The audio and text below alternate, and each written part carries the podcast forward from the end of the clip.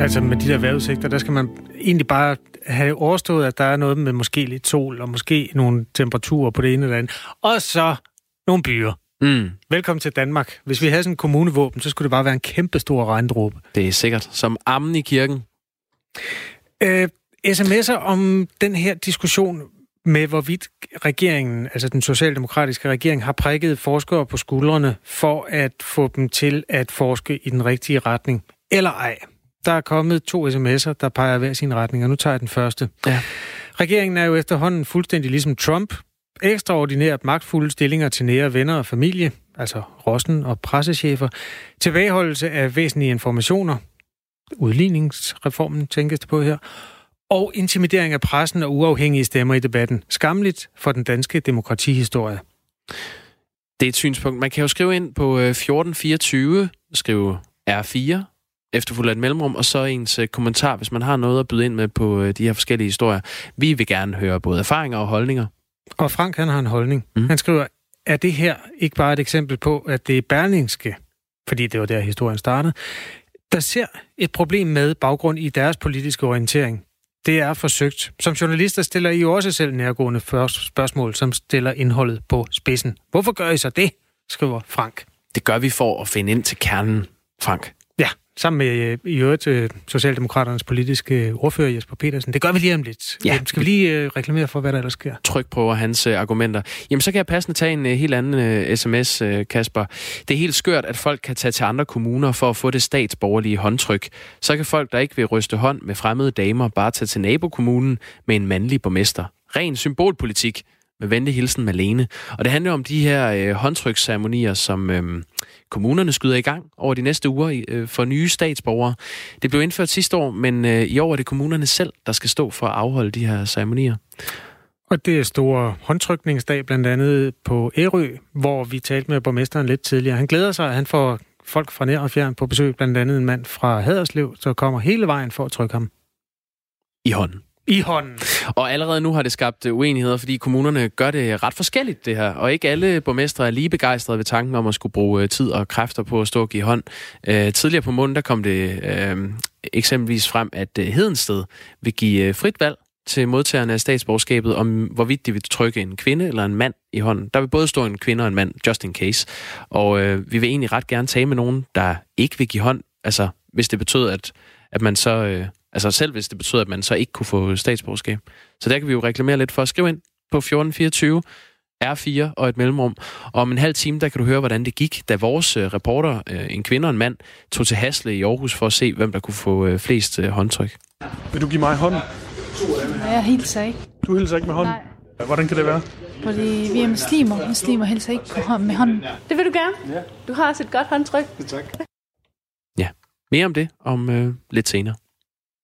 Klokken er 7:08. Det er Jacob Grosen og Kasper Harbo, der er værter i Radio 4 morgen. Og det viste sig så undervejs i den her telefonsamtale, at det var en medarbejder fra Socialdemokratiet, og at hun egentlig var meget ivrig efter, at man skulle fortolke tallene på en anden måde.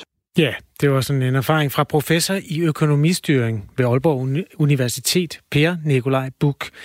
Han blev ringet op af en medarbejder fra Socialdemokratiet i forbindelse med en offentlig diskussion om friplejehjem for nogle år tilbage. Det interessante er selvfølgelig, om det her det er intimidering eller trusler, eller det bare er almindelig venlig tone på Christiansborg. Der var jo altså flere eksperter og organisationer, der stod frem i Berlingske og fortalte historier om, hvordan de har følt sig presset af medarbejdere fra Socialdemokratiet, efter de har udtalt sig kritisk eller skeptisk om partiets udspil, både før og efter folketingsvalget i juni. Nu kan vi sige godmorgen til Jesper Petersen. Godmorgen. Godmorgen. Politisk ordfører i Socialdemokratiet. Udsætter I forskere, der stiller spørgsmålstegn ved jeres politik, for politisk pres, som anklagen lyder? Nej, jeg vil da gerne understrege, at alle jo skal sige præcis det, de mener. Det gælder også forskere og organisationer og andre. Det har de deres gode ret til. Så det skal de endelig gøre. Vi kan sagtens tåle at blive modsagt. Men det er helt almindelig praksis, og synes jeg jo også legitimt for et politisk parti at være i kontakt med de her kilder, der bliver brugt meget i den offentlige debat. Dels for rent faktuelle afklaringer af, hvad er det egentlig, vi mener og har spillet ud på et givet tidspunkt, og hvad er det for nogle ting, der ligger til grund for det. Det kan også være, at der er en konkret uenighed, og at der så er en diskussion. Det skal selvfølgelig foregå på en ordentlig og redelig måde, men det synes jeg er fuldstændig legitimt. Men altså, en ting er, at man kan være uenig om en politisk retning, men fakta, det er jo forskerne, der er eksperter i dem. Er det ikke over en grænse, hvis man begynder at diskutere forskernes fakta med forskeren? Ja, det kan jo snart være noget med, altså, at der kan også være faktuelle diskussioner eller faktuelle afklaringer om, hvad er det, vi har foreslået, eller hvad er det, vi har lagt til grund for et eller andet forslag. Og det synes jeg som sagt er fuldstændig legitimt og bare en del af et professionelt arbejde at være i kontakt med de her forskellige eksperter og organisationer og andre. Det skal selvfølgelig foregå på en ordentlig og redelig måde. Vi skal opføre os ordentligt som parti, vores medarbejdere skal. Og er der sket noget her, hvor der er nogen, der synes, at det har været på en upassende facon, så vil jeg gerne beklage det. Det er ikke sådan, vi skal agere. Men vi vil altså også i dag og også i morgen være i kontakt med nogle af de her kilder, som vi dels bliver klogere af at være i kontakt med, men hvor man jo også simpelthen kan have en uenighed om. Og blander man sig i den offentlige debat, så kan man jo også blive modsagt. Sådan er det jo nu engang. Lad os lige prøve at høre fra en af dem. Hun hedder Rikke Haugbølle, hun er Ph.D. og mellemøstforsker. Og hun gjorde det for små 2 år siden, at hun udtalte sig skeptisk om jeres asyludspil. Og så har hun så beskrevet sin oplevelse sådan her over for os på Radio 4. Og så gik der, jeg ved ikke, en time, så fik jeg endnu et opkald fra en person i Socialdemokratiet, som bare lige ville advare mig om, at Christiansborg var en krigszone, og det synes han da bare, at jeg skulle vide, hvis jeg bevægede mig derind, at det kunne være rigtig svært for mig at navigere på Christiansborg. Og så ville han også bare gerne lige slå fast, at han synes, at vi skulle aftale, at jeg udtalte mig om Nordafrika, jeg skulle ikke udtale mig om Frankrig, fordi dem vidste Socialdemokratiet rigtig meget om. Den medarbejder fra Socialdemokratiet, hun taler om, er en forhenværende pressechef i navn Mads Brandstrup. Han er jo et nu særlig rådgiver for finansministeren. Jesper Petersen, hvis ikke det er at intimidere forskeren, hvad er så grunden til, at jeres pressechef ringer og siger det her til hende? Jeg ved jo ikke præcis, hvordan ordene de er faldet, men som jeg forstår den her udveksling, så handler det om omstændighederne for et møde, der skal afholdes på Christiansborg, hvor den pågældende skulle holde et møde med nogle af vores medarbejdere. Og det at tale om, at Christiansborg kan være en krigszone, det er jo en form for, man kan jo diskutere, om det er et velvalgt ord, men jo en form for vejledning til den her kilde. En vejledning? Om, at det her emne var... Ja, på den måde, at det var et ekstremt betændt emne, og at man ville komme under et alvorligt, altså et kraftigt pres fra journalister og andre politiske partier og andre, der ville synes, at man var ekstremt interessant og gerne ville have udtalelser. Men ringer jeg rundt til alle eksperter og vejleder dem om, at de skal passe på med at være eksperter i bestemte ting? Nej, slet ikke. Og hun har jo fuldstændig lov til at have de holdninger, som hun har. Jeg mener virkelig, at man misforstår, måske med vilje, hvad det er, hvis man tror, at det ord det handler om, at man risikerer at blive overfaldet, hvis man kommer ind til et møde med os. Altså, det er jo et møde, vi gerne vil holde. Det er tværtimod at fortælle, at dem, der ikke er vant til, hvordan Christiansborg også kan være med det pressetryk, der er der i ekstremt betændte sager, at det vil man komme under. Man kan diskutere, om ordet det er velvalgt, men Mads Brandstrup og andre medarbejdere truer altså ikke folk med, jeg ved ikke, hvad de skulle true med. Det er absolut en misfortolkning, hvis det er det, man tror. Det ved jeg ikke. Det er jo et klassisk greb at sige, at man er blevet misforstået. Men hvordan fortolker du, skal vi være enige om, at du udtaler dig om Nordafrika og ikke om Frankrig? At man henvender sig til en forsker og siger sådan, det synes du ikke virker truende? Jamen, som jeg forstår det, så handler det her om en udveksling, en dialog, de har haft om omstændighederne for et møde på Christiansborg. Og jeg må bare slå fast, at hun har sin ret til sin mening. Det vil vi slet ikke betvivle. Og det, der har været tale om her, er altså, hvordan at man skulle afholde et bestemt møde på Christiansborg. Altså, Jesper Petersen, det er jo ikke hendes mening. Altså, når hun siger, at han fortæller, jeg vil bare advare dig. Christiansborg kan være en krigszone, og det synes jeg bare, du skal vide, inden du bevæger dig herind. Når man bevæger sig derind på Christiansborg på det her tidspunkt i en ekstremt betændt sag, der er indløb til en valgkamp, der er enormt meget fokus på det emne og på det udspil, vi er kommet med, der kan man opleve virkelig mange journalister, der på en gang er interesseret i, hvad man vil sige, og også at andre politiske partier vil forsøge at bruge det, man siger, på bestemte måder, og det har medarbejderen gjort klart for hende her. Der er ikke tale om nogen trussel på nogen måde. Sådan arbejder vi simpelthen ikke, og det skal vi heller ikke. Vi skal opføre os ordentligt over for de folk, vi er i kontakt med, og de har ret til deres mening, ligesom vi har ret til at være uenige, hvis der er tale om en politisk uenighed, eller ikke synes, at noget, vi har sagt, er blevet udlagt korrekt. Vi taler med politisk ordfører Jesper Petersen fra Socialdemokratiet om nogle samtaler, der har været fra et centralt hold i partiet, blandt andet en tidligere pressechef, som har henvendt sig til forskere og lige gjort opmærksom på, at man skal passe på med at udtale sig om det ene og det andet. En anden forsker, der har haft lignende oplevelser, det er Per Nikolaj Bukh, som er professor i økonomistyring ved Aalborg Universitet.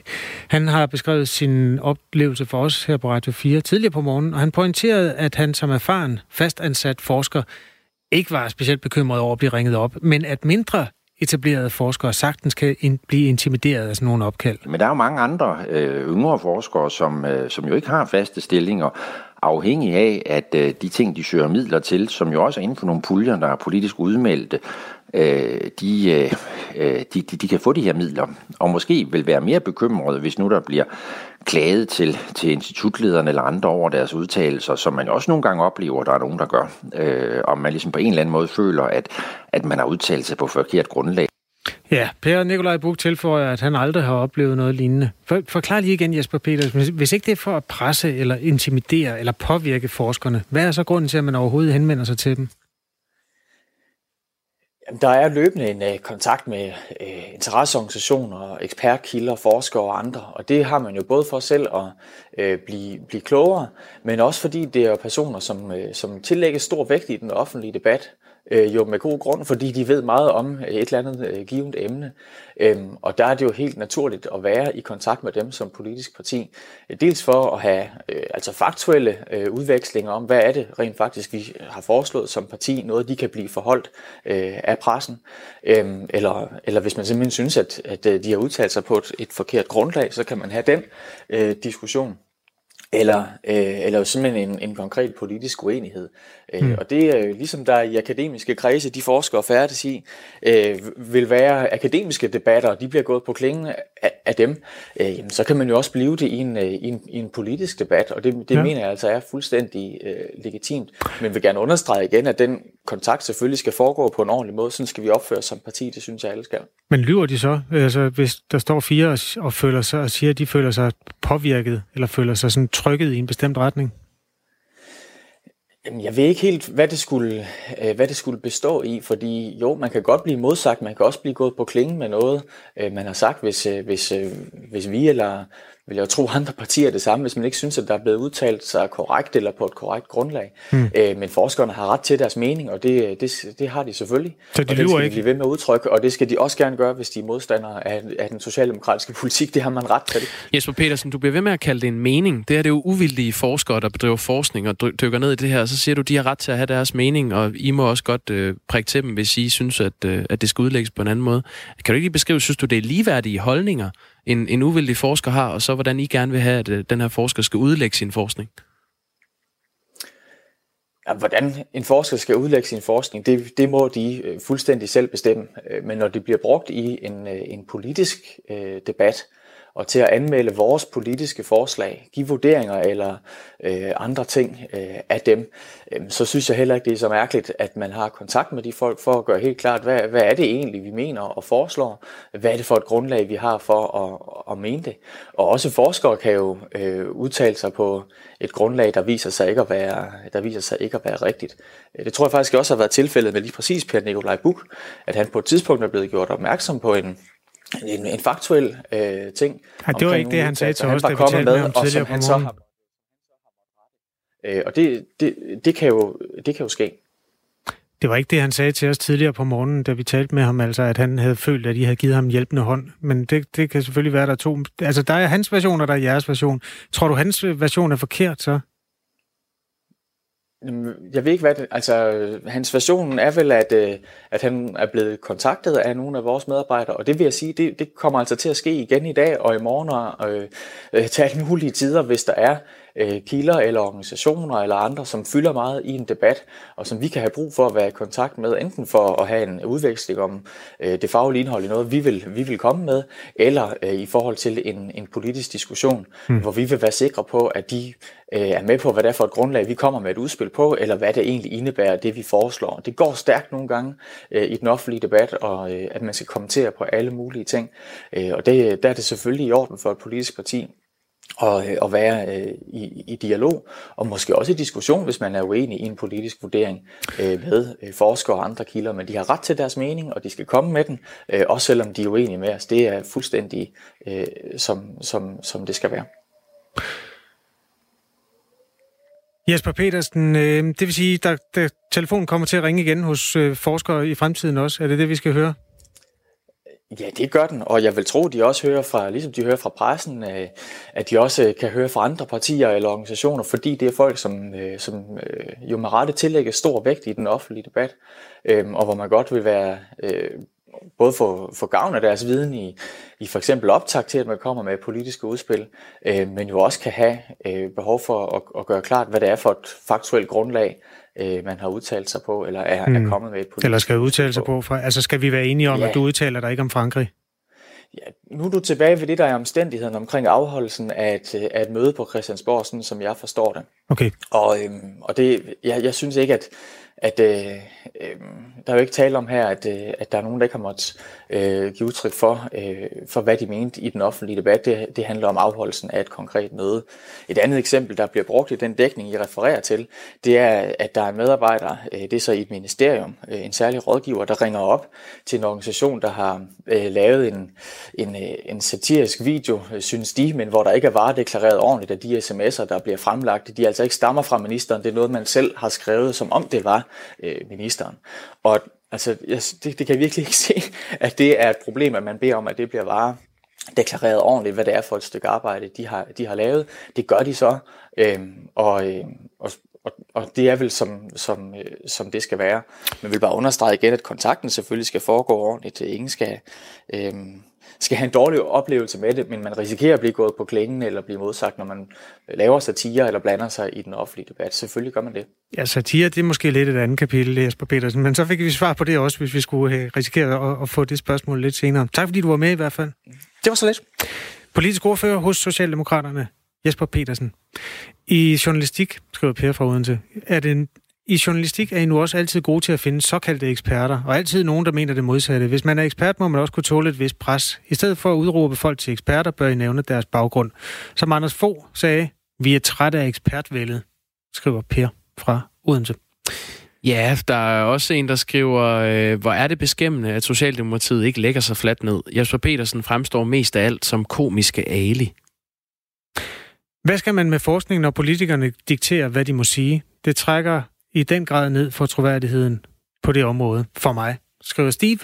Ja, og så er der virkelig en, der smækker til den her. Hvor er det jammerligt at høre på Jesper Petersen og S' elendige opførsel i forbindelse med diverse forskere. Det bør have alvorlige konsekvenser for S. Hvem tror de egentlig, de er? Klokken er 7:24, og du kan være med i debatten om hvad som helst, du har lyst til i Radio 4 morgen. Ved at skrive en sms, der starter med R4 og et mellemrum, og så din besked, og så sender du den til 1424.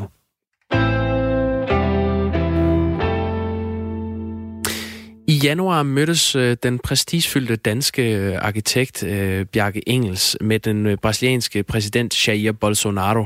Det gjorde han for at diskutere, hvordan Bjarke Ingels Group, også kaldt BIG, som er en af verdens mest frem i skoene tegnestuer, kan man vel godt sige, en verdenskendt tegnestue, kan spille en rolle i Brasiliens nye arkitekturprojekter.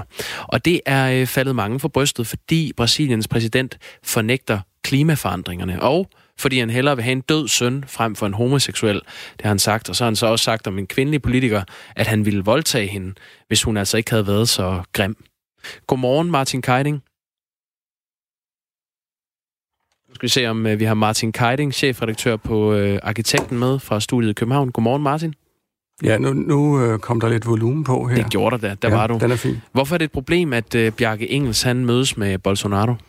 Jamen, altså det det kan man jo sige, at Bjarke Ingels har jo senere været ude og gøre opmærksom på, at der er jo demokrati i Brasilien, og i øvrigt så taget udgangspunkt i det. Men det, som jeg har ligesom gerne ville diskutere tidligere, det er den her bagvendte argumentation, som handler om, at når man så arbejder i et ikke-demokratisk land, som Bjarke Ingels også kommer ind på, altså for eksempel Saudi-Arabien, så argumenterer man for sin tilstedeværelse ved at sige, at man er med til at påvirke udviklingen i en demokratisk retning. Ja, og hvad tænker du om det, når Bjarke Ingels han siger, at han kan være med til at præge det i en demokratisk retning af det brasilianske samfund? Jamen altså, det brasilianske samfund tror jeg sådan set på, at man kan være med til at præge i mange forskellige retninger. Men det, som sker i sådan en situation, som for eksempel i Saudi-Arabien eller andre lande, hvor der ikke er et demokrati, der kan man sige, at arkitekterne er jo der, hvor opgaverne er.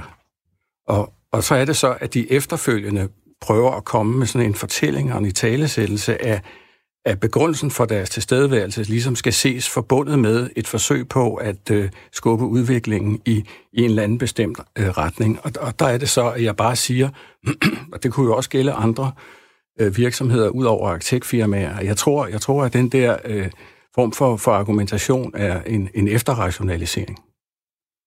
Grunden til, at vi taler om det her, Martin Keiding, det er jo, at den danske stjernearkitekt Bjarke Ingels, han i januar har været på besøg hos Jair Bolsonaro, den brasilianske præsident, og er blevet fotograferet sammen med ham. De skulle diskutere et nyt, stort anlagt, bæredygtigt turismeprojekt. Og man kan jo spørge dig, Martin Keiding, betyder det noget for værdien af arkitekturen, hvem man som arkitekt går ind og samarbejder med? Det synes jeg i høj grad, det gør. Altså, Bjarke Ingels har også været ude her tidligere og sagt, at arkitektur gør en forskel, og det er jo præcis det, der er pointen, at det gør arkitektur.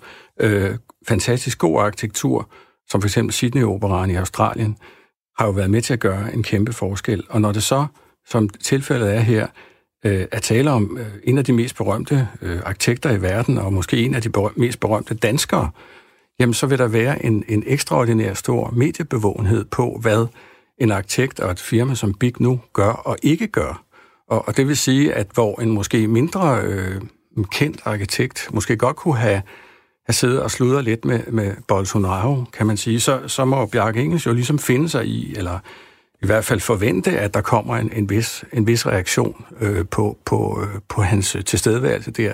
Og som jeg forstår det, så har han været rundt med et mexikansk developerfirma for at lede efter nogle projekter i Brasilien blandt andet. Men der er nok ikke nogen tvivl om, at Bjarke Ingels ikke selv abonnerer på de synspunkter, Bolsonaro han giver udtryk for, når han udtaler sig sexistisk eller homofobisk, eller hvad han nu har gjort. Kan det ikke nogle gange være nødvendigt for en international anerkendt arkitekt at give køb på nogle af de her idealer, når man skal ud og lave projekter rundt om i verden, hvor man ikke nødvendigvis deler holdninger med os her i Danmark? Jo, altså nu lige præcis Bolsonaro, der er der ikke så kun i tvivl om, at Bjarke Ingels ikke deler synspunkter med ham. Men det, som jeg synes er mere interessant at diskutere, det er jo det her med, at man vel kan spørge, jamen skal man virkelig give køb på nogle af sine principper, og så arbejde i et diktaturstat, kan man sige, ikke? Under dække af, eller med den forklaring, at man er med til at fremme en demokratisk udvikling med sit projekt, når man kan sige, at det er jo en opgave, man har fået.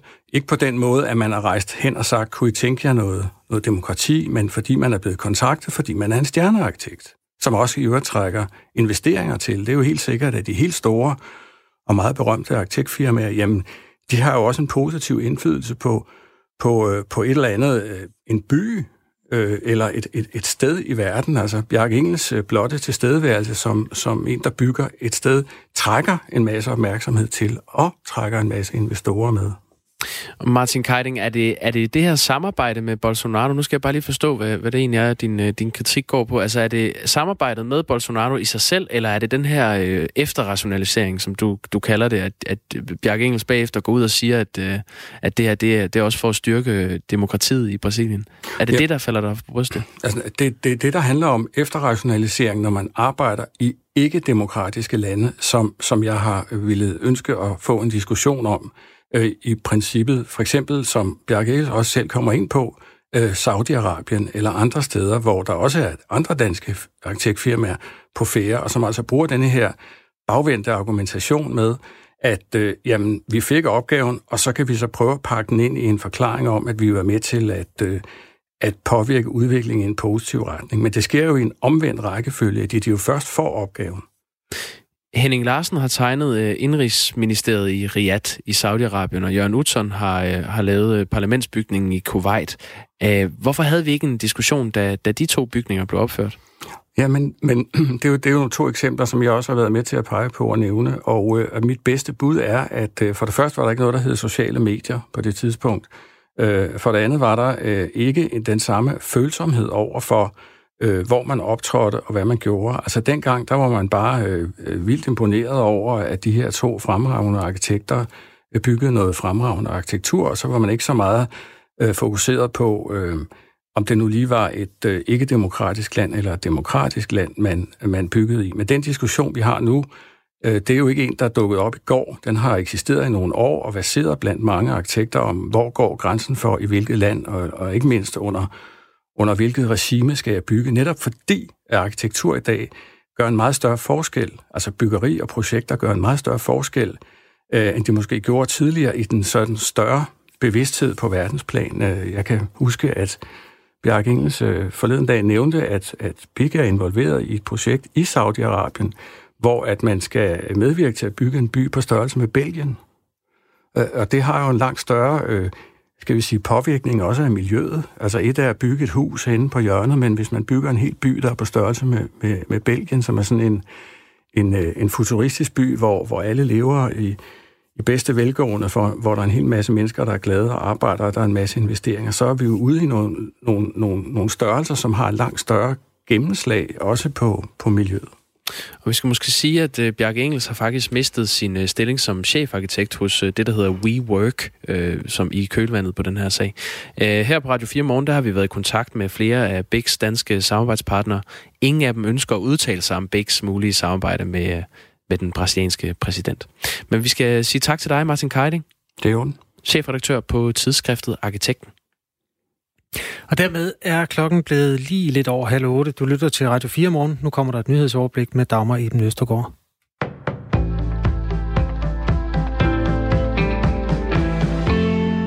Der er opbakning fra flere sider til at gøre skoledagene på de danske folkeskoler kortere, skriver Politikken. Konkret foreslår de konservative at afskaffe den understøttende undervisning. Det er læringsaktiviteter, som altså ligger ud over folkeskolens faste fag og emner. Det siger undervisningsordfører Maj Mercado. I dag er der for mange elementer i folkeskolereformen, som ikke fungerer tilfredsstillende. Helt konkret foreslår vi nu altså, at vi afskaffer den understøttende undervisning, som hverken lærere eller elever kan se den store fidus i, og så simpelthen bruge de ressourcer enten på at kunne få en ekstra lærer ind i dansk eller matematik, kunne det være, eller naturfag for den sags skyld. Det kunne også være afkortet den lange skoledag. De konservative vil ikke pege på, hvordan de frigivende ressourcer fra at droppe den understøttende undervisning skal bruges. Partiet ligger i stedet op til, at skolerne selv kan styre det, men de ser altså gerne, at skoledagene bliver kortere. Intentionerne med understøttende undervisning var mange, da den blev født med folkeskolereformen i 2014. Skoledagen skulle være mere varieret, og eleverne skulle sidde mindre på rumpen. Men tiltaget virker altså ikke efter hensigten ifølge de konservative. Partiets beregninger viser, at en afskaffelse af den understøttende undervisning kan frigøre ressourcer svarende til 8% af lærerne på folkeskolerne. Forslaget kommer kort tid efter en slutevaluering af folkeskolereformen fra det Nationale Forsknings- og Analysecenter for Velfærd, VIVE. Evalueringen kunne hverken be- eller afkræfte, at understøttende undervisning har betydning for elevernes læring eller trivsel. Både Venstre, SF og Liberal Alliance er positive over for forslaget. Et lækket dokument viser, hvordan Kina overvåger og kontrollerer muslimske uigurer, det skriver det britiske medie BBC. Dokumentet indeholder personlige informationer om flere end 3.000 individer i den kinesiske Xinjiang-provins. Herunder oplysninger om, hvor ofte de bærer, hvilket tøj de tager på, hvem de har kontakt med og hvordan deres familiemedlemmer opfører sig. Samtidig indeholder dokumentet på baggrund af oplysningerne en vurdering af, hvorvidt personerne skal befinde sig på de såkaldte genopdragelseslejre. I oktober afslørede lækkede dokumenter ifølge flere britiske medier, at det kinesiske styre systematisk hjernevasker op mod 1 million muslimer i de her lejre. Kina afviser blankt, at landet har gjort noget forkert, og de kinesiske myndigheder har fastholdt, at der bliver tilbudt frivillig uddannelse og træning i lejrene. Det nye dokument kommer ifølge BBC fra den kilde i Xinjiang-provinsen, som også stod bag de tidligere lækkede dokumenter. Og dokumentet det virker troværdigt, det mener Adrian Sands, der er en af verdens førende eksperter i Kinas politik i Xinjiang-provinsen.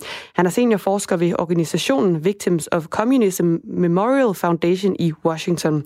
Han mener, at dokumentet er det hidtil stærkeste bevis for Kinas forfølgelse af uigurerne. Ifølge BBC viser oplysningerne, at en 38-årig kvinde blev sendt til en lejr, fordi hun havde båret tørklæde for nogle år siden, og andre idømmes samme skæbne, fordi de har besøgt hjemmesider fra andre lande. Lejrene i Xinjiang er blevet etableret over de seneste 3 år, og ifølge det kinesiske styre skal de modvirke religiøs ekstremisme og terroraktivitet. Gårsdagens og weekendens massive regnvejr har fået Bygholm Sø i Horsens til at være faretruende tæt på at gå over sine bredder og ødelægge en dæmning. Sker det, så frygter miljøingeniør i Horsens Kommune, Tony Bygballe, for en mini-tsunami, der kan ramme en nærliggende bebyggelse. Derfor blev beboerne i Bygholm Åvinget ved søen i går evakueret og tilbudt værelser på byens hoteller, skriver DR. Morten Anker Jensen, der er politiinspektør i Syd- og Sønderjyllands politi, siger til DR, at deres bedste bud er, at hvis det stopper med at regne, så kan beboerne komme hjem i løbet af i dag. I dag kommer der perioder med lidt eller stedvis nogen sol, men en overgang bliver det også skyet med en hel del byer. Temperaturerne lander mellem 5 og 7 grader, og så fortsætter blæsten altså også. .37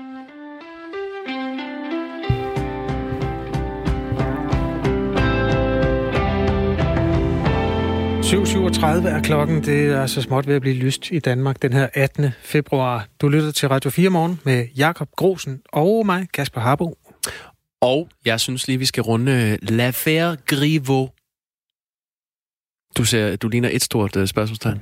Jamen det er fordi, jeg aldrig rigtig... Når man udtaler franske ord, så ved man aldrig rigtigt, om det ene ord er slut, og det andet ord er begyndt. Du så ventet på mere. Ja, det betyder Griveaux-affæren.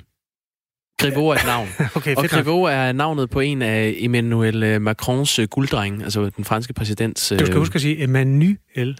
Emmanuel Macron, en af hans gulddrenge, Benjamin Griveaux. Tidligere har der ikke været en plet på den her mands jakkesæt. Nå. Det kan jeg love dig for, at der er kommet nu. Okay. Han har altid været velfriseret, velartikuleret, veloplagt, velovervejet. 2 væbner for Macron. En rigtig perfekt mand. Altså en kopi af Macron i virkeligheden? Ja, i virkeligheden. Det lyder jo som Macron, jeg beskriver. Ja. Han har været regeringstalsmand, tidligere vicefinansminister, og så har han været kørt i stilling til den her magtfulde post som Paris overborgmester, som kandidat fra Macrons parti, som hedder La République en Marche. Ja, det betyder radikale venstre stort set, ikke? Jo, det kan du oversætte det til. Kommunalvalgkampen, den er i fuld gang i Frankrig, og rådhuset i Paris er den hellige gral. Altså, der er mange tidligere overborgmestre, der har taget turen helt ind i Élysée-palæet og er blevet præsidenter i Frankrig. Jacques Chirac, kan jeg huske. For eksempel. Men her under 4 uger til valget, der er Benjamin Griveaux faldet fra tænderne. Han er 42 år, han er toppolitiker, og så har han trukket sig, fordi 2 sexvideoer er blevet lækket. Og en sms-udveksling, han har haft med en yngre fransk kvinde. Det har jeg jo altid synes var en lille smule ærgerligt, at det skal koste noget, fordi der er jo virkelig, virkelig mange mennesker, der dyrker sex. Men det kan jeg altså ikke tåle dagens lys. Er der noget sådan... ja, det kommer. Okay, nu skal vi lige høre manden selv. Ja. Ce torrent de boue m'a affecté, mais il a surtout fait du mal à ce que j'aime. Denne flod af mudder har påvirket mig, men det gjorde mest skade for dem, jeg elsker. Jeg har selv oversat det. Ja, godt. Ja, og han blev nødt til at stå frem på tv, og så har han simpelthen trukket sig. Kæmpe skandale. Og det har tvunget Macron til at lægge en ny kabale her før målstregen op til valget i Paris. Okay. Og, altså det er en vild historie, du skal virkelig hænge på her, Kasper. Ja, det er godt, du sidder ned. Macron, han har brugt sin weekend, det skete i weekenden, han har brugt sin weekend på at finde en stærk erstatning for Griveaux. Og de her måbne franskmænd, de har så kunne sidde og klikke sig frem til Griveaux' egne mobiloptagelser af sine ædlere dele i fuld vi gør. Og så, han har simpelthen lavet en, det, der hedder en... altså, ja. Ja. Hvad hedder det? Jamen, jeg ved ikke, hvad det hedder på fransk, men på engelsk kalder man det tit for et dick pic. Hvad er det nu, penis hedder på fransk? Kyk? Sissi? Er der nogen, der kalder det? Sissi? Ja, tak. Nå, Griveaux, han har taget konsekvensen. Han stod frem med det her blege ansigt og fortalte, at det her, det fortjener min familie ikke. Ingen fortjener nogensinde at blive udsat for sådan en voldsomhed. Jeg vil ikke udsætte os for yderligere, lød det fra Griveaux. Han er gift med en 39-årig topadvokat, der hedder Julia Minkowski. Og de har 3 børn på 7 år, 5 år og 3 måneder. Okay. Ja. Nå, ja. Og det er ikke hende, han har dyrket sex med? Ikke i den her omgang, nej. Okay. Ja, nu har Macron så personligt henvendt sig til Frankrigs meget populære sundhedsminister, Agnès Buzyn. Det er en vild historie, det her, Kasper. Ja. Du skal bare hælde på. Ja. Hun har haft travlt med krisehåndtering af coronaviruset i Frankrig. Der er jo en kinesisk turist, der for nylig døde af coronavirus. Ja, 6 smittede i Frankrig, så vidt jeg... Ja, men nu skal hun altså kaste sig ind i valgkampen i Paris, fordi nu er hun den nye kandidat for Macrons parti. Og de håber altså, at hun kan slå Anne Hidalgo, som er den socialistiske borgmester i Paris. Men her slutter sagen ikke. Nej, L'affaire Griveaux, manden bag lækket af de her 6 videoer, er blevet anholdt. Og nu bliver det rigtig funky. Det er den russiske provokunstner Pjotr Pavlenskij. Ja. Pjotr. Hvem, siger du? Den Pjotr Pavlenskij. Den Pjotr Pavlenskij, som tidligere har gjort sig bemærket ved at sømme sine testikler fast til den røde plads i Moskva. Og han har også sat ild til den franske centralbank i Paris. Han er en politisk performancekunstner. Ja, det skal man have. Det må man godt nok sige. Det er han. Hvorfor har han blandet sig i den her franske kommunalvalgkamp? Ja. Svaret skal findes på Pjotr Pavlenskijs egen Facebook-side. Nå. I 2017 der fik han politisk asyl i Frankrig, og han skriver så, at han vil afsløre Benjamin Griveaux' hykleri. Han skriver, kandidaten har i sin valgkamp gjort sig til talsmand for at beskytte familien, barndommen og de traditionelle familieværdier.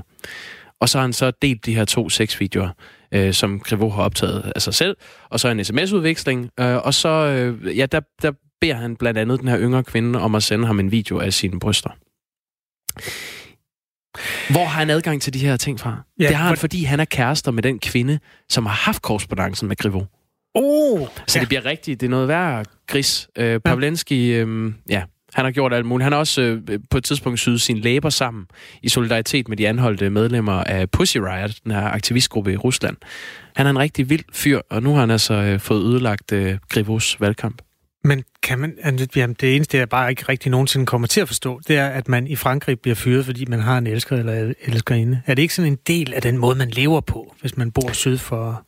Jo, det har jo faktisk også været en ting i hele MeToo-bevægelsen og kampagnen der har kørt, at den vandt ikke rigtig indpas i Frankrig, fordi det er sådan en ret rodfæstet ting af den franske kultur, at det har man nok. En elsker. L'amour. Nå, men jeg troede faktisk, det du ikke forstod, det var, hvordan han havde sømmet sine testikler fast på den røde plads. Nej, det lyder helt forfærdeligt. Det kan jeg sagtens se for mig. Nå, jamen meget, meget interessant. Det var en analyse fra Frankrig. Tusind tak, Jacob. Selv tak. Ja, så kan det godt være, at vi skal hoppe på sporet igen i forhold til håndtrykkene. Ja. Og...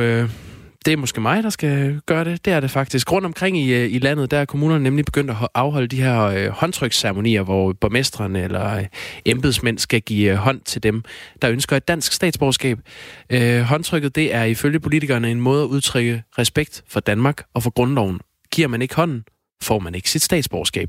Nu er det så op til kommunerne, og de gør det altså ret forskelligt derude, hvilket vi også har påvist her til morgen. Tidligere på måneden, der kom det eksempelvis frem, at Hedensted vil give frit valg til modtagerne af statsborgerskabet om, hvorvidt de vil trykke en mand eller en kvinde i hånden.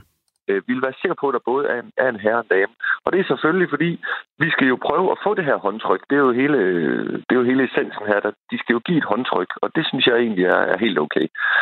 Og så får vi som har dækket det af, at det i hvert fald ikke skal være et spørgsmål, om det er en herre eller en dame, så har vi valgt at sige, at det er vigtigt, at der lige møder en op af begge køn, men i princippet kan hele kommunalbestyrelsen møde op. Og så må ansøger selv om, hvem han eller hun vil give hånd til. I princippet står der i loven, at repræsentanter fra repræsentanter fra kommunalbestyrelsen skal trykkes i hånden, en eller flere. Så det er ikke os, der giver valgmuligheden. Det står faktisk i loven, at man kan vælge, om man vil trykke en eller flere i hånden. Sagde borgmesteren Kasper Glyngø fra den østjyske kommune Hedensted til os her på Radio 4. Og det fik så partiet Venstre op af stolen, fordi det her, det flugter ikke med det, de kalder ånden i loven. Håndtryksloven, som Venstres Morten Dahlin siger. Og han vil nu have undersøgt, om kommunerne kan gøre, som Hedensted Kommune gør. Om det er ikke vigtigt for mig, om det er en mand eller en dame.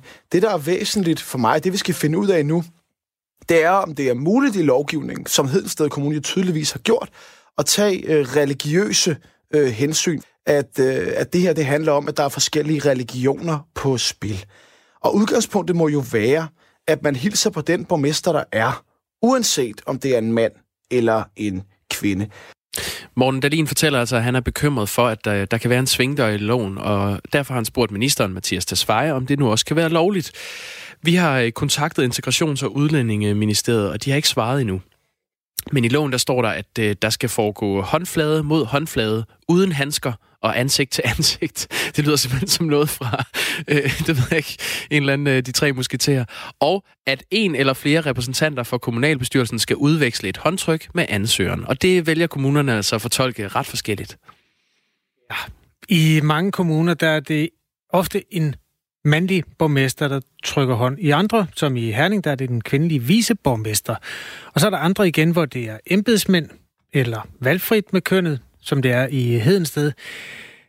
Er det med håndtrykket overhovedet et problem? Det har vores reporter Magnus Bang og vores anden reporter Maiken Friis Lange sat sig for at finde ud af. Så de tog en tur til en grønhandler i Hasle, som er en forstad til Aarhus i Østjylland, for at finde ud af, hvor mange der egentlig vil nægte at trykke hånd med en af det modsatte køn. Maiken og kommer fra Radio 4, yeah. Og lige ude sådan og tjekke sådan, om folk vil give hånd til mig. Give hånd. Det vil du gerne? Ja. Yeah. Du har også et godt håndtryk. Tak. Hvad synes du om, at dem, som gerne vil blive det, dansk statsborger, de skal have trykke hånd for at blive det? Altså, jeg synes ikke, at det skal være et krav, at man skal have det. Ja, altså, jeg synes ikke, det skal være et problem. Hvis man vil give hånden, så kan man give hånden. Og jeg synes, man skal respektere hinanden for ens holdninger og ens baggrund, vil jeg sige. Altså, hvis man har de tanker om, at man er tilbageholdende angående at give hånden, så skal man respektere det. Fordi grund til, at den er lavet, det er jo ingen hemmelighed. Det er jo fordi, at der er nogle muslimer, som ikke vil give hånd. Ja. Er du muslim? Det er jeg, ja. Kan du se, at den kan konflikte lidt med det? Det kan jeg godt.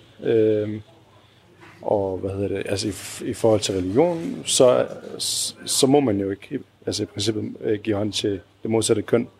Men det kommer også an på, hvordan man ser tingene. For mig personligt, så synes jeg faktisk, religion det kommer først. Men som sagt, det kommer an på, hvordan man ser tingene. Altså, hvis man vil være en del af samfundet, så må man også lige acceptere, okay, eller der er lige nogle ting, som skal hjælpe med at komme ind i et samfund. Og hvis det er det, så skal man måske gøre det. Altså, ja. Så hvad vil du gøre, hvis du stod og skulle til at trykke hånd for at få et statsborgerskab? Altså for mig er det ikke et problem, men det kan være, at der er nogen, der har et problem med det. Må jeg spørge dig om noget? Ja. Vil du give mig hånden? Ja, jeg hilser ikke. Du hilser ikke med hånden? Nej. Hvordan kan det være? Fordi vi er muslimer. Muslimer hilser ikke med hånden. Men der er jo kommet den her lov, som siger, at hvis man skal blive dansk statsborger, så skal man give håndtryk. Ja, men vi har en måde, for eksempel danskerne har en måde, de hilser med hånden. Vi har en anden måde, vi hilser sådan. Så det er forskellige altså måder, man hilser. Hvis nu vi siger, at i Aarhus Kommune, der var det en mand, du skulle trykke i hånden, og i Horsens, der var det en kvinde. Vil du så tage til Horsens? Altså, nej. Her, det er fint. Så tager jeg bare handsker på, og så hilser jeg bare normalt. Den her lov, den er, at man skal op til borgmesteren, før man kan få lov til at blive dansk statsborger. Ja. Jeg skal tage bare handsker på, og så hilse med handsker på. Du vil tage handsker på, hvis du vil. Det er ikke noget problem. Nej, det er det ikke. Du har også et godt håndtryk. Ja, men det har jeg sgu. Så... Hvorfor er det ikke noget problem? Jamen, ved du hvad, altså, vi bor sgu i Danmark. Altså, jeg ser det ikke som et problem. Jeg ved godt, der er muslimer, der siger, at det er et problem, at ikke give en... Det er en modsat køn et håndtryk, men herover er det ikke. Eller i hvert fald her igen. Ja, har du også et problem med det? Nej. Det har ikke noget problem med. Nej, du kan også godt give. Selvfølgelig. Ja. I har også nogle varme hænder, mine også iskolde. Ja, det er også koldt ud. Ja, det er det nemlig. Er I muslimer? Ja. Ja. Begge to? Ja. Hvordan kan det så være? Fordi når mange lytter vil måske tænke, muslimer, de kan have svært ved at give hånd til kvinder. Hvorfor er det ikke et problem for jer? Det er et godt spørgsmål. Altså, jeg vil nok mene, at det kommer ind på opdragelsen. Hvordan vores forældre har opdraget os. Lad mig sige det på den måde. Min familie er jo begge to muslimer. Min mor har jo lidt svært ved at give håndtryk til en mand, fordi hun har jo tørklæder. Det er vores religion, det gør man jo ikke. Men i nogle tilfælde, jamen, så står hun jo i en situation, hvor hun er nødt til det, og så tænker hun jo, ja, min religion, det er, altså... Hvordan løser din mor det så? Med håndtrykket? Ja, med håndtryk. Jamen, jeg har jo selv oplevet det, hvor for eksempel manden, han har været hurtigere til at række hånd frem, og så for at hun ikke skal... Hvad skal jeg kalde, gøre ham til krigen, eller skuffe ham? Jamen, så bliver hun også sådan lidt... pinlig over ikke række hånden frem, og så gør hun det. Men i nogle situationer, jamen, så vælger hun at være hurtigere, og så lægge sin hånd på sin brystkasse, for det gør man jo normalt. Men jeg synes, det er lidt plat, at det er et lovforslag, der er kommet, eller jeg synes, i min verden er det jo lidt plat.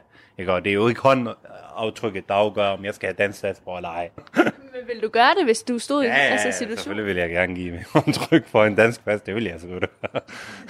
Det vil jeg. Jeg kommer fra Radio 4, og lige sådan en gang rundt og spørger nogen, om de har lyst til at give hånd med mig. Ja, det har da ikke noget problem. Det kan vi godt gøre. Ja. Ja. Hvorfor skulle det være et problem? Ja, hvorfor det skulle være et problem, det er et godt spørgsmål. Grunden til at spørge, det er simpelthen fordi, at vi tager fat i de her håndtryksceremonier, okay, som begynder at starte op i mange kommuner. Ja. Altså for at få et statsborgerskab, så skal man give hånd. Ja, det er ikke lidt latterligt. Symbolpolitik, ikke en skid andet. Hvad synes du, det symboliserer? At vi skal gøre alt for, at udlændingen skal føle sig på ulempen, eller på et eller andet måde. Noget af den stil. Altså, man skal bare, der er måske nogen, som ikke gider gøre det. Og så skal man bare lige snakke om dem alle sammen på en gang, jo. Så nemt er det. Og så skal jeg lave en kamp. Har du selv dansk statsborgerskab? Nej, det har jeg ikke. Jeg er født og opvokset der. Det har jeg ikke. Hvordan ville du have det med at skulle give håndtryk, hvis du nu stod og skulle have statsborgerskab? Jeg giver den bare, så får det, de ønsker jo. Jeg er totalt ligeglad. Vil du give hånd til mig? Jo. Hvad synes du om den her nye lov? Ja, jeg synes, det er godt. Du synes, det er godt, at man skal give hånd? Ja. Undskyld, må jeg spørge dig om noget? Ja. Vil du give hånd til mig? Ja. Ja. Det er noget, man selv bestemmer, om man vil give hånd, eller man vil ikke give hånd. Ja. Det er noget, man ikke bliver tvunget, man giver hånd, fordi man skal blive danske statsborger, eller hvis man skal have ophold. Jeg tror, det er på et eller andet måde tvang. Ja. Og det kan man. Det er umenneskeligt på en måde. Så du synes, det skal være op til folk selv, om de vil give hånden til borgmesteren? Ja, op til selv, ja. Det er deres, det er en på et eller andet måde, det er deres rettigheder. Kender du selv nogen, der vil have noget imod at skulle give hånden til? Jeg tror, det er mange. Alle dem, som er meget praktiserende, så det gider ikke. Hvis du sådan skulle gætte, er det så, 10%, der har det sådan? Nej, mere. Jeg tror mere end 60%. Okay. Mere end 60%. Det var kun én muslimsk kvinde ifølge den her uvidenskabelige håndtryksundersøgelse, som blev lavet af Magnus Bang og Maiken Friis Lange, som ikke ville trykke hånd med vores mandlige reporter Magnus Bang. Til gengæld var de fleste af dem, de to reporter mødte, imod, at det skal være et krav. Ja, og så er der kommet sms'er af forskellige slags, blandt andet fra Ahmed, der skriver, at træt af alt det fucking racistiske ævl, I lukker ud. Tak for den. Og Charlie, der skriver, at jeg synes, man skal give hånd, high five og kindkys. Det er også et synspunkt. Ja, så kan vi sige hej til Bendix, som hænger her på telefonlinjen. Du mener, at det her, det hører ikke hjemme i det danske demokrati, det her med håndtrykssamling. Nå, er det dem? Nå, nu. Hej Bendix, ved du hvad? Vil du ikke selv lige fortælle om, hvad det... Jeg får divergerende meldinger i ørerne. Fortæl lige, hvorfor du har ringet ind til programmet. Jo, jamen det er hensyn til demokratiet, og det er fordi, at demokratiet er lidt på spil, kan man godt høre i det her, hvor forskere bliver presset eller bliver rettet på, hvad de udtaler sig om, eller hvordan de de fremlægger deres eget videnskabelige dokumenter. Og det ser jeg bare, at det er meget uheldigt, at politikere bag dækker af, at vi har et åbent samfund, kontakter forskere, hvem det nu er, for at få et ønsket resultat af en det kan være en valgsituation, hvor man har en udtalelse, som skal understøttes af en forsker, som de så ønsker at hjælpe på vej med hans egen tolkning af det. Og det er, jeg mener ikke, det hører hjemme. Det mener jeg ikke. I det danske demokrati. Det er dejligt, du har ringet ind. Jeg skal lige sådan sætte en kontekst, fordi nu gik vi lige fra det her med håndtryk, som vi havde en fornemmelse af. Det var det, du mente med det danske demokrati. Det, du taler om her, det er historien om, at Socialdemokratiet i flere tilfælde har prikket til forskere og i tilfælde advaret en forsker om, at Christiansborg kan være en krigszone. Så det er den her diskussion, du tapper ind i, med, at du mener ikke, det hører hjemme i det danske demokrati? Nej, det mener jeg ikke, fordi jeg mener, at den almindelige opfattelse blandt danskerne, det er, at det er åbenhed, og der er armslængdeprincipper, de fungerer. Og det lader det ikke til, det gør, når det kommer så tydeligt frem, som det har vist. Og jeg vil så sige, at det er jo ikke kun Socialdemokratiet, det er også Venstre og andre partier. Senest har vi jo set det med Jesper Lunde Larsen, hvor vores lokale politiker, Søren Egge Rasmussen, måtte gribe ind og spørge, om det var trusler, han fremsagde under et åbent samråd overfor universiteterne. Og det er helt forkert, at en minister kan fratage midler fra universiteterne, hvis det ikke passer ind i deres kontekst. Så om det er det ene eller andet parti, det er sådan set ligegyldigt. Jeg synes bare, at min opfattelse af, at den er blevet rykket noget ved at høre det her.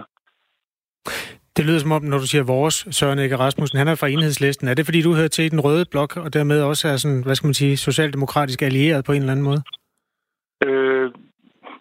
Ja og nej. Altså, jeg synes, at 2% beskæringen på sygehusene, den er skrabet ret meget, så derfor er jeg glad for, at det kom andet boller på suppen, kan man sige. Men der er plusser i minus i alle lejre. Bendis, tak for dit synspunkt. Jo, velbekomme. Og god dag til dig. Ja, lige måde. Ja, tak. Hej. Ved du hvad, vi skal nå en hel masse i næste time. Vi skal blandt andet, jeg tror ikke, vi kan nå Michelin-stjernerne lige nu, men vi kan nå, måske kan vi kaste os over en sportshistorie. Altid. Vi har ikke haft nogen sportshistorie. Jo, det har vi. Men det har vi faktisk, ja. En fodboldhistorie om racisme. Men, det er også en fodboldhistorie. Ja. Om at Danmark snart bliver måske repræsenteret i en af verdens største fodboldklubber i skikkelse af Martin Braithwaite. Dansk angriber. Ja, han skal måske helt over evne til Barcelona.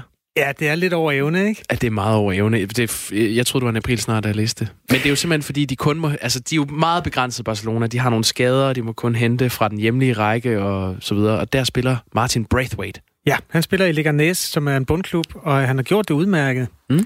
Han står så også han står noteret for 7 mål i den her sæson, så vidt jeg husker. Og et af dem var mod Barcelona, og det er nok derfor, de har noteret sig det. Og det er det, der er så dejligt sydeuropæisk ved den slags ting, at de gider jo ikke at sidde og se hele internettet igennem. De tager de ting, der dukker op i dit YouTube-feed, og der er måske sådan noget Martin Braithwaite, fordi han har scoret mod Barcelona. Der sidder en indkøbsdirektør i Barcelona og kigger der. Han kan lave mål. Næste link, der dukker op i hans YouTube-feed, det er Martin Braithwaite, der scorer et mål for Danmark mod Irland, som var et perlemål. Ja, kan du huske det? Et sjældent mål, men et dejligt mål. Og den slags, så skriver de jo bare den store check ud. Jeg tror nok, det er noget med, det er over 100 millioner. Det er jo et fuldstændig absurd beløb. Nå, jeg troede, de kunne få dem for 40.